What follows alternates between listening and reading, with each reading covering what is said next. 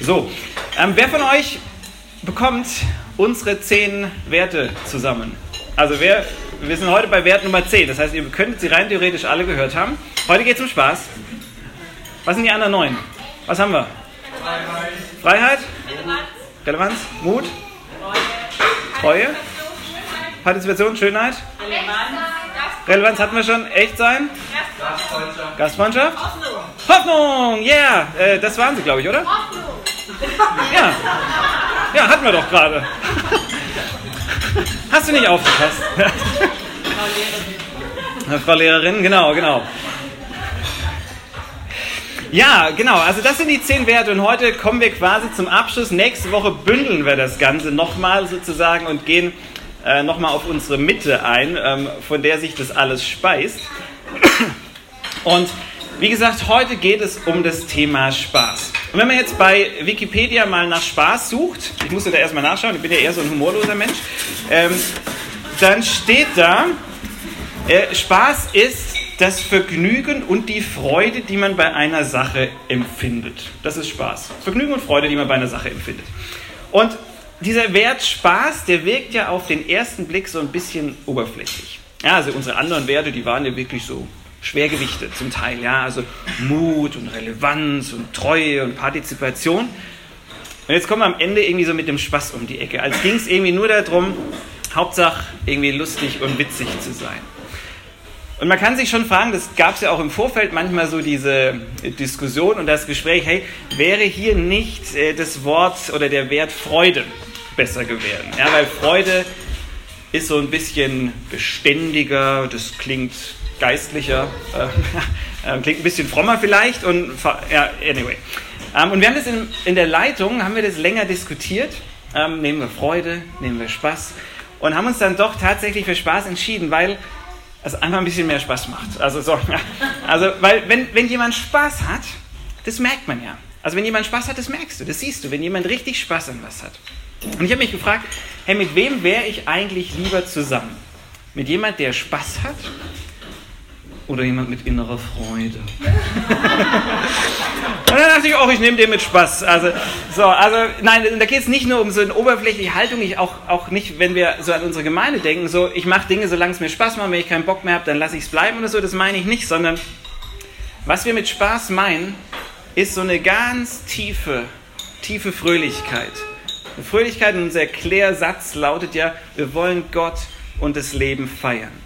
Und wenn wir sagen, wir wollen Gott und das Leben feiern, dann darf man das auch wirklich merken. Und unsere zehn Werte, die haben wir ja anhand von, ähm, von biblischen Geschichten erörtert. Und das waren alle, alle Geschichten, kamen irgendwie nicht irgendwelche biblischen Geschichten, sondern es waren alles Jesus-Geschichten. Weil Jesus die Mitte unserer Kirche ist. Und weil wir unsere Kirche, weil wir die City Church von Jesus her denken und auf, auf ihn hin ausrichten. Alles, was wir tun, soll auf ihn bezogen sein. Und ich habe mich in der Vorbereitung ähm, gefragt, naja, was für eine Geschichte, was für eine Jesus-Geschichte findest du zum Thema Spaß? Und in der Konkordanz, also wenn man so dieses Nachschlagewerk aufschlägt, guckt, wo steht in der Bibel was zum Thema Spaß, da findest du nichts. Also so ein bisschen schwierig. Und obwohl, komischerweise, obwohl Jesus relativ oft richtig viel Spaß hatte. Der wurde sogar dafür verschrien. Er dachte, ey, der, hat, der macht zu viel Party. Ähm, das wurde über ihn gesagt.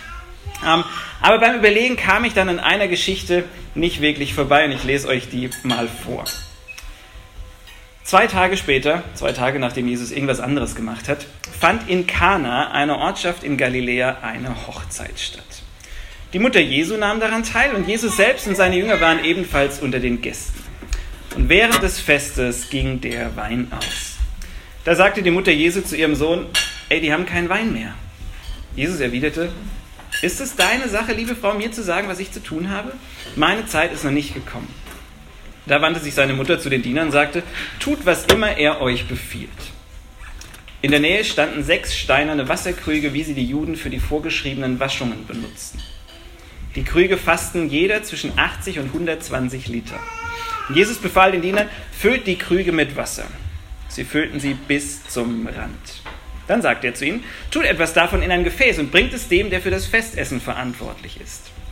Sie brachten dem Mann ein wenig von dem Wasser und er kostete davon und es war zu Wein geworden. Er konnte sich nicht erklären, wo dieser Wein herkam. Nur die Diener, die das Wasser gebracht hatten, wussten es. Und er rief den Bräutigam und sagte zu ihm, jeder andere bietet seinen Gästen zuerst den besseren Wein an. Und wenn sie dann betrunken sind, dann den weniger guten. Du aber, du hast den besseren Wein bis zum Schluss zurückbehalten. Durch das, was Jesu in Kana in Galiläa tat, bewies er zum ersten Mal seine Macht. Er offenbarte mit diesem Wunder seine Herrlichkeit und seine Jünger glaubten an ihn. Danach ging Jesus mit seiner Mutter, seinen Brüdern und seinen Jüngern nach Kapernaum hinunter. Dort blieben sie einige Tage. Das ist, das ist der Text. Und ich glaube, der Zusammenhang zwischen diesem Text und unserem Wert Spaß, der ist erstmal ziemlich offensichtlich. Ja? Ich meine, unser Leben sieht ja jetzt normalerweise nicht so aus, dass jeder Tag, dass wir an jedem Tag immer nur wahnsinnig viel Freude empfinden, dass das ganze Leben irgendwie ein rauschendes Fest ist und wir von einem Hoch zum nächsten Hoch gehen, ähm, wo immer dieses Spaß, Freude, Leidenschaft, Juhu, alles ist großartig Gefühl vorherrscht. Aber es gibt so Tage, da tritt dieses Gefühl besonders hervor. Und Hochzeit ist definitiv einer dieser Tage, wo dieses Gefühl vorherrscht und wo alles andere erstmal in den Hintergrund tritt oder treten sollte. Gestern war Hochzeit von Anja und Christian, unseren äh, zwei hier aus der, aus der Gemeinde, und ich sage euch, wir hatten richtig Spaß. Das war eine der großartigsten Hochzeiten, auf denen, auf denen ich je war. Ähm, das Interessante ist, bei Hochzeiten ist diese Freude, dieser intensive Spaß, der springt ja auch bei Hochzeiten auch auf Leute über, die eigentlich gar nicht so direkt mit betroffen sind. Ja? Die gar nicht so direkt was mit zu tun haben. Gestern bei der Textlesung. Ich mache bei Hochzeiten immer am Anfang so eine Textlesung. Ähm, und das, was so in der Bibel zum Thema Ehe steht. Und dann hat da jemand was vorgelesen, hat schon beim vierten Wort keinen, keinen Ton mehr rausgebracht, weil, weil sie so berührt war, ähm, weil so die Freude schon so übergesprungen ist. Nach, auf Minute fünf der Hochzeit haben schon alle geheult. Ähm, also Freude sollte eigentlich da sein. Aber ähm, ich war letzte Woche, hatte ich eine andere Hochzeit noch zu machen und die hatte nichts mit Gemeinde zu tun. Und das Interessante ist, dass diese Freude, die da überspringt, die hatten einen gebuchten Fotografen, der kannte das Paar nicht. Und dieser gebuchte Fotograf kam nach der Hochzeit zu mir, nach der Trauung und sagte, das ist ein bisschen komisch, ich kenne die ja gar nicht, aber ich habe mitgeweint. ähm, ich war so gerührt, ich weiß nicht, was da passiert ist bei dem, was du gesagt hast. Und das war alles so, oh, ähm, genau, vielleicht weil er Fotograf war oder so, keine Ahnung. Ähm, ja, das springt, das springt manchmal über, auch wenn du nicht direkt davon betroffen bist.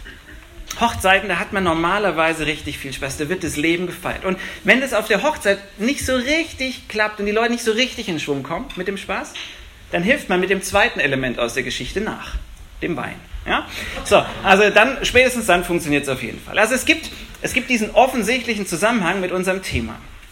Jetzt ist ja das Ding, diese Geschichte, die steht im Johannesevangelium. Und ähm, wenn man Johannes mit den anderen Evangelisten vergleicht, also den Biografen von Jesu Leben, Matthäus, Markus und Lukas, dann merkt man, Johannes, der ist echt anders.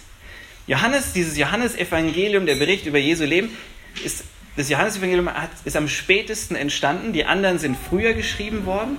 Und wenn man Johannes liest, dann merkt man, ähm, Johannes, der hat viel mehr Deutung mit drin. Johannes möchte, der hat von Anfang an ein ganz klares Anliegen, was er mit seiner Geschichte über Jesus ähm, erreichen will. Er will, dass die Leute begreifen, in diesem Jesus von Nazareth, ist uns nicht nur irgendein toller Mensch begegnet. In diesem Jesus von Nazareth, es war nicht nur ein toller Lehrer, ein Heiler, ein Wundertäter. Nein, nein, nein. In diesem Jesus von Nazareth ist uns Gott selbst begegnet. In diesem Mensch ist Gott aufgetaucht. Und er beginnt sein Evangelium mit diesen bekannten Worten, am Anfang war das Wort. Und das Wort war bei Gott und das Wort wurde Fleisch, ja, das Wort wurde Mensch und es wohnte unter uns. Und dann schreibt er, ähm, ganz am Anfang, so beginnt er das, und wir haben seine, was gesehen? Seine Herrlichkeit gesehen. Das ist der Anfang vom Johannesevangelium. Und dann, ähm, Moment, wo bin ich? Wir haben seine Herrlichkeit gesehen. Und er sagt, Leute, diese Herrlichkeit, ähm, dieser Gott, der hat hier gewohnt. Und wir haben seine Größe, sein, sein Unbeschreibliches, ähm, das haben wir gesehen. Sein, sein Wow, seine Herrlichkeit. Und dann, was als nächstes kommt, ist, er beruft, äh, Johannes berichtet, wie Jesus die Jünger beruft. Und dann sagt er zu den Jüngern, sagt Jesus zu den Jüngern, ihr werdet den Himmel offen sehen. Das ist das nächste, was er sagt. Werdet den Himmel offen sehen.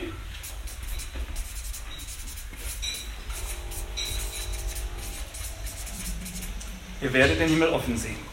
Und er sagt sozusagen, ihr, ihr werdet den Himmel ohne Barrieren, ohne irgendwas, was im Weg steht. Das werdet ihr erleben.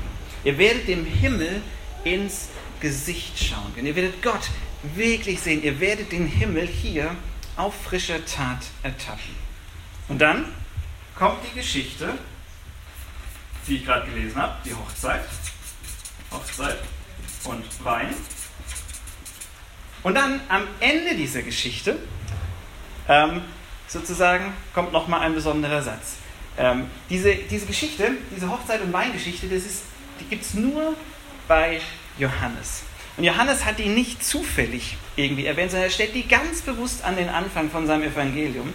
Ähm, er sagt, wir haben seine Herrlichkeit gesehen, wir, ihr werdet den Himmel offen sehen, dann kommt die Hochzeit und er beendet dieses Wunder mit, in welchem Satz beendet er das Wunder? Ähm, durch dieses Wunder so offenbarte er seine Herrlichkeit.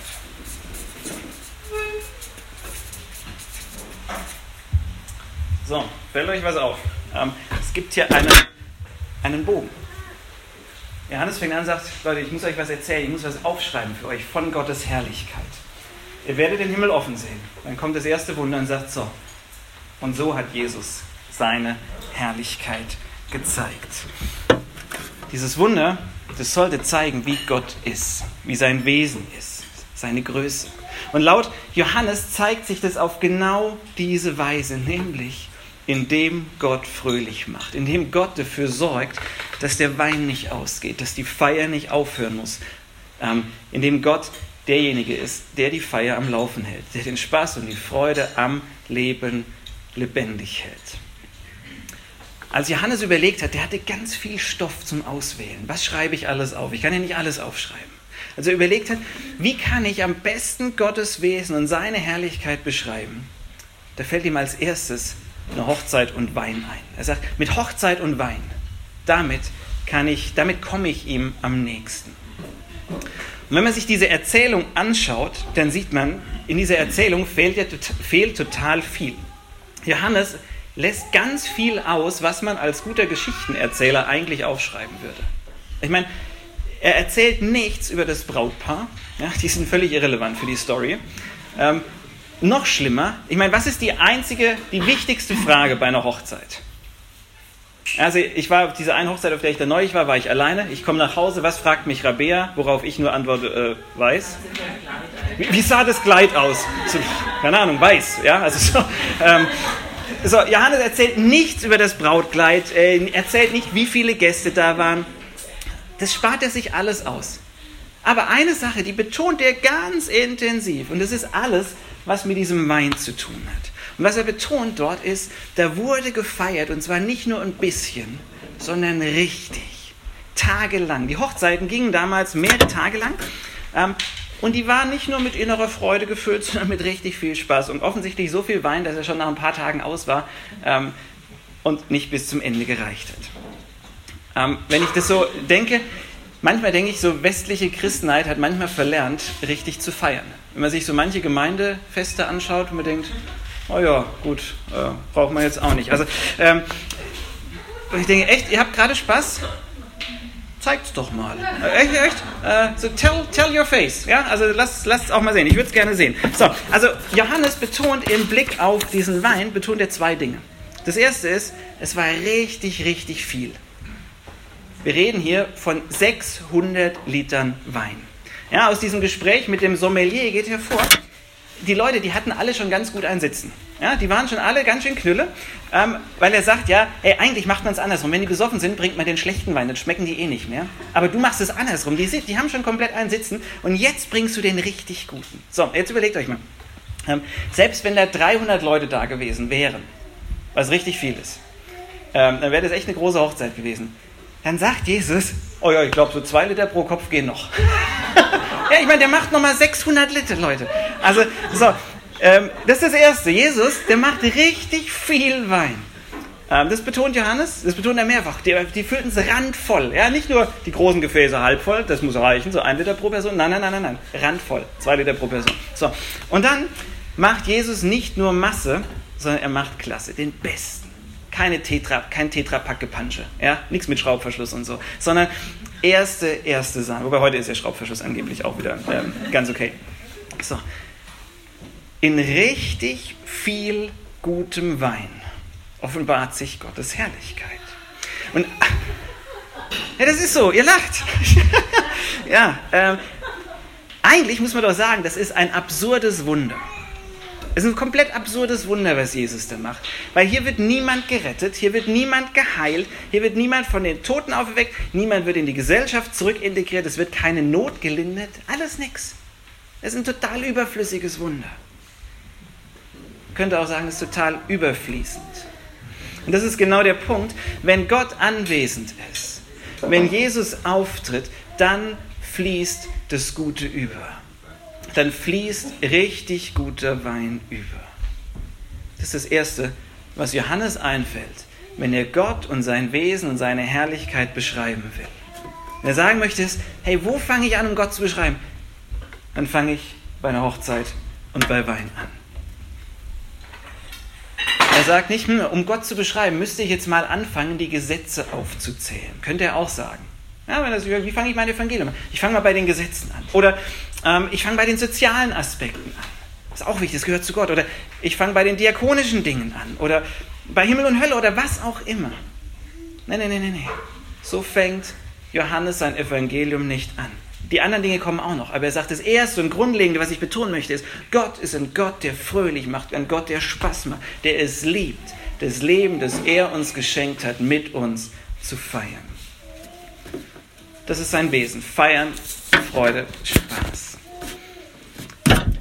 Und vielleicht seid ihr gerade in einer Lebensphase, wo euch nicht zum Lachen zumute ist. Dann dürft ihr nicht denken, oh, jetzt äh, bin ich gerade weit von Gott weg, weil Gott ist ja von seinem Wesen her Freude. Das wäre eine Verharmlosung von dem, was Leid mit uns machen kann.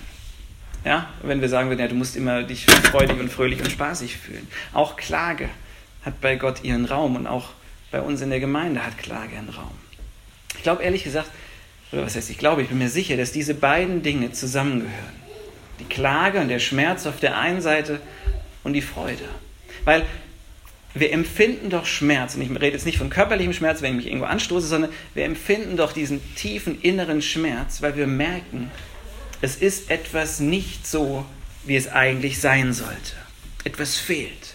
Wenn das da wäre, dann würde ich Freude empfinden. Das ist der Schmerz, den wir haben, weil Brigitte jetzt nicht mehr da ist. Sozusagen, weil, weil etwas fehlt.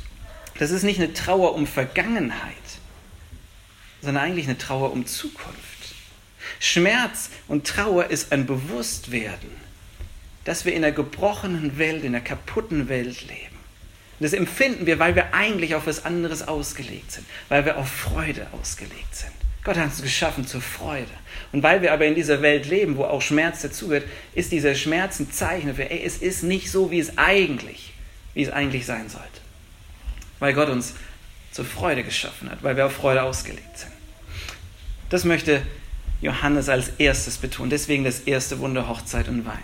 Und in diesem Text, da steckt unfassbar viel drin. Und das äh, will ich euch heute Morgen nicht alles zumuten, ähm, dass wir das beim Brunch alles machen. Ähm, in den äh, Mini-Churches werdet ihr dieses, wenn ihr mögt, könnt ihr dieses, ähm, diesen Text nachbesprechen. Da gibt es auch wieder Input von mir quasi für die Mini-Churches dazu, weil da gibt es diesen lustigen Dialog zwischen Jesus und seiner Mutter, der völlig absurd ist. Der macht überhaupt keinen Sinn, aber da könnt ihr euch in der Mini-Church mit beschäftigen. Also falls ihr noch keine Mini-Church habt, das sind unsere Kleingruppen, die sich unter der Woche treffen, meldet euch nachher bei mir, ich vermittle euch in eine. Es wird neue, eine neue Projekt-Mini-Church wieder entstehen, also meldet euch, genau. So, aber es gibt einen Aspekt, den muss ich einfach noch erwähnen. Und das ist, dass Johannes betont, worin Jesus den Wein macht. Diese Krüge, in denen das Wasser da, äh, die da benutzt wurden, steht eindeutig da, die wurden benutzt, die haben die Juden benutzt, um sich zu waschen. Und da ging es nicht um äh, Hygiene, ja, saubere Hände vor Mittagessen oder so, sondern da ging es um eine rituelle Waschung. Und im Judentum gab es ja verschiedene Formen der Waschung, die man so als gläubiger Jude vorgenommen hat. Da gab es einmal so eine Ganzkörperwaschung, ein Hinabsteigen in die, in die Mikwe, das ist sozusagen mit Untertauchen. Ist die ganz grundsätzliche Reinigung, um mit Gott in Kontakt zu kommen. Untertauchen. Und daraus hat sich dann im Christentum die Taufpraxis entwickelt, dass wir Menschen durch Untertauchen taufen. Wir werden in zwei Wochen werden wir Taufgottesdienst feiern. Wir werden zwei Taufen haben. Ähm, wenn ihr euch noch taufen lassen mögt, ähm, meldet euch. Äh, Wasser ist noch da. Genau. Ähm, kein Problem. So, also das ähm, Wein haben wir dann auch, kein Problem. ähm, ja, also wer taufen sich lassen möchte, meine ich ernst, melde sich bitte. So, also das war die eine Form der Waschung. Und dann gab es noch so tägliche Reinigungen, dass man sich mit so besonders geweihtem Wasser immer wieder die Hände gewaschen hat, um vor Gott rein zu werden, um mit Gott wieder in Kontakt zu kommen. Und ausgerechnet, ausgerechnet diese Gefäße nimmt Jesus jetzt. Man könnte sagen, der Zweck entfremdet die. Eigentlich müsste man fast schon sagen, der missbraucht die, ähm, um daraus Wein zu machen. Die Gefäße, mit denen man sich normalerweise reinigt und heiligt, um mit Gott in Berührung zu kommen. Es ist so, als, als wollte Jesus sagen, Leute, um Gemeinschaft mit Gott feiern zu können, braucht ihr nichts zu tun. Ihr braucht euch nicht anzustrengen. Ihr braucht keine Waschung zu vollführen. Oder heute wird man vielleicht sagen, ihr braucht keine besonderen Leistungen zu erbringen. Ihr braucht keine geistlichen Klimmzüge zu machen, weil ich, Jesus, ich, Gott, bin doch schon da. Ich bin doch schon längst auf der Feier.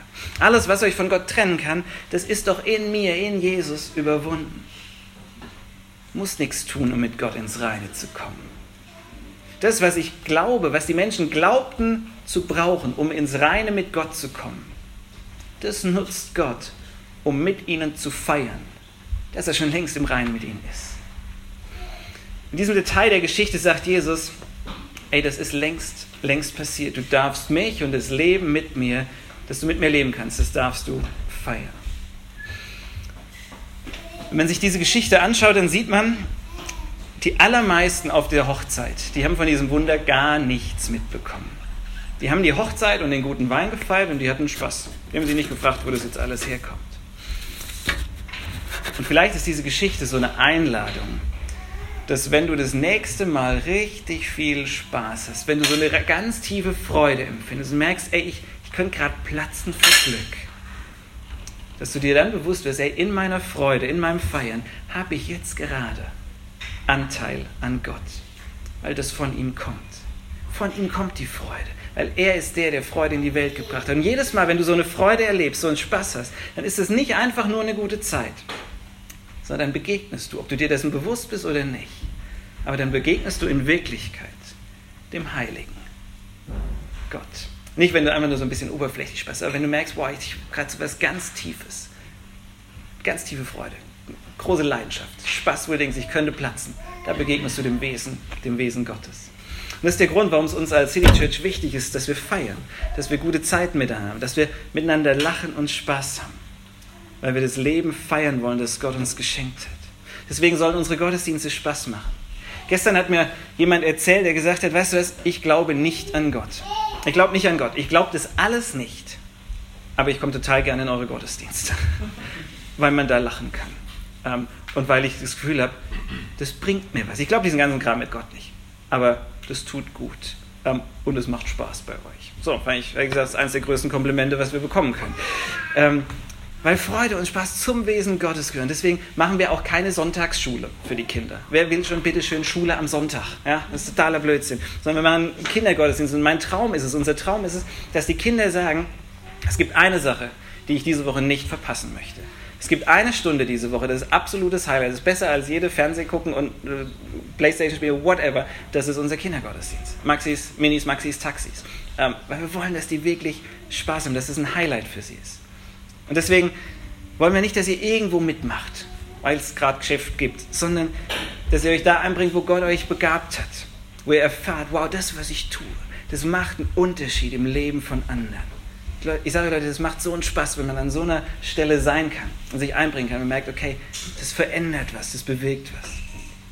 Wir wollen Gott und das Leben feiern. Und zwar mit ganz viel Spaß. In unserer Kirche, in der City Church, aber auch im Alltag. Weil da, wo echte Freude da ist, da ist Gott anwesend. Amen.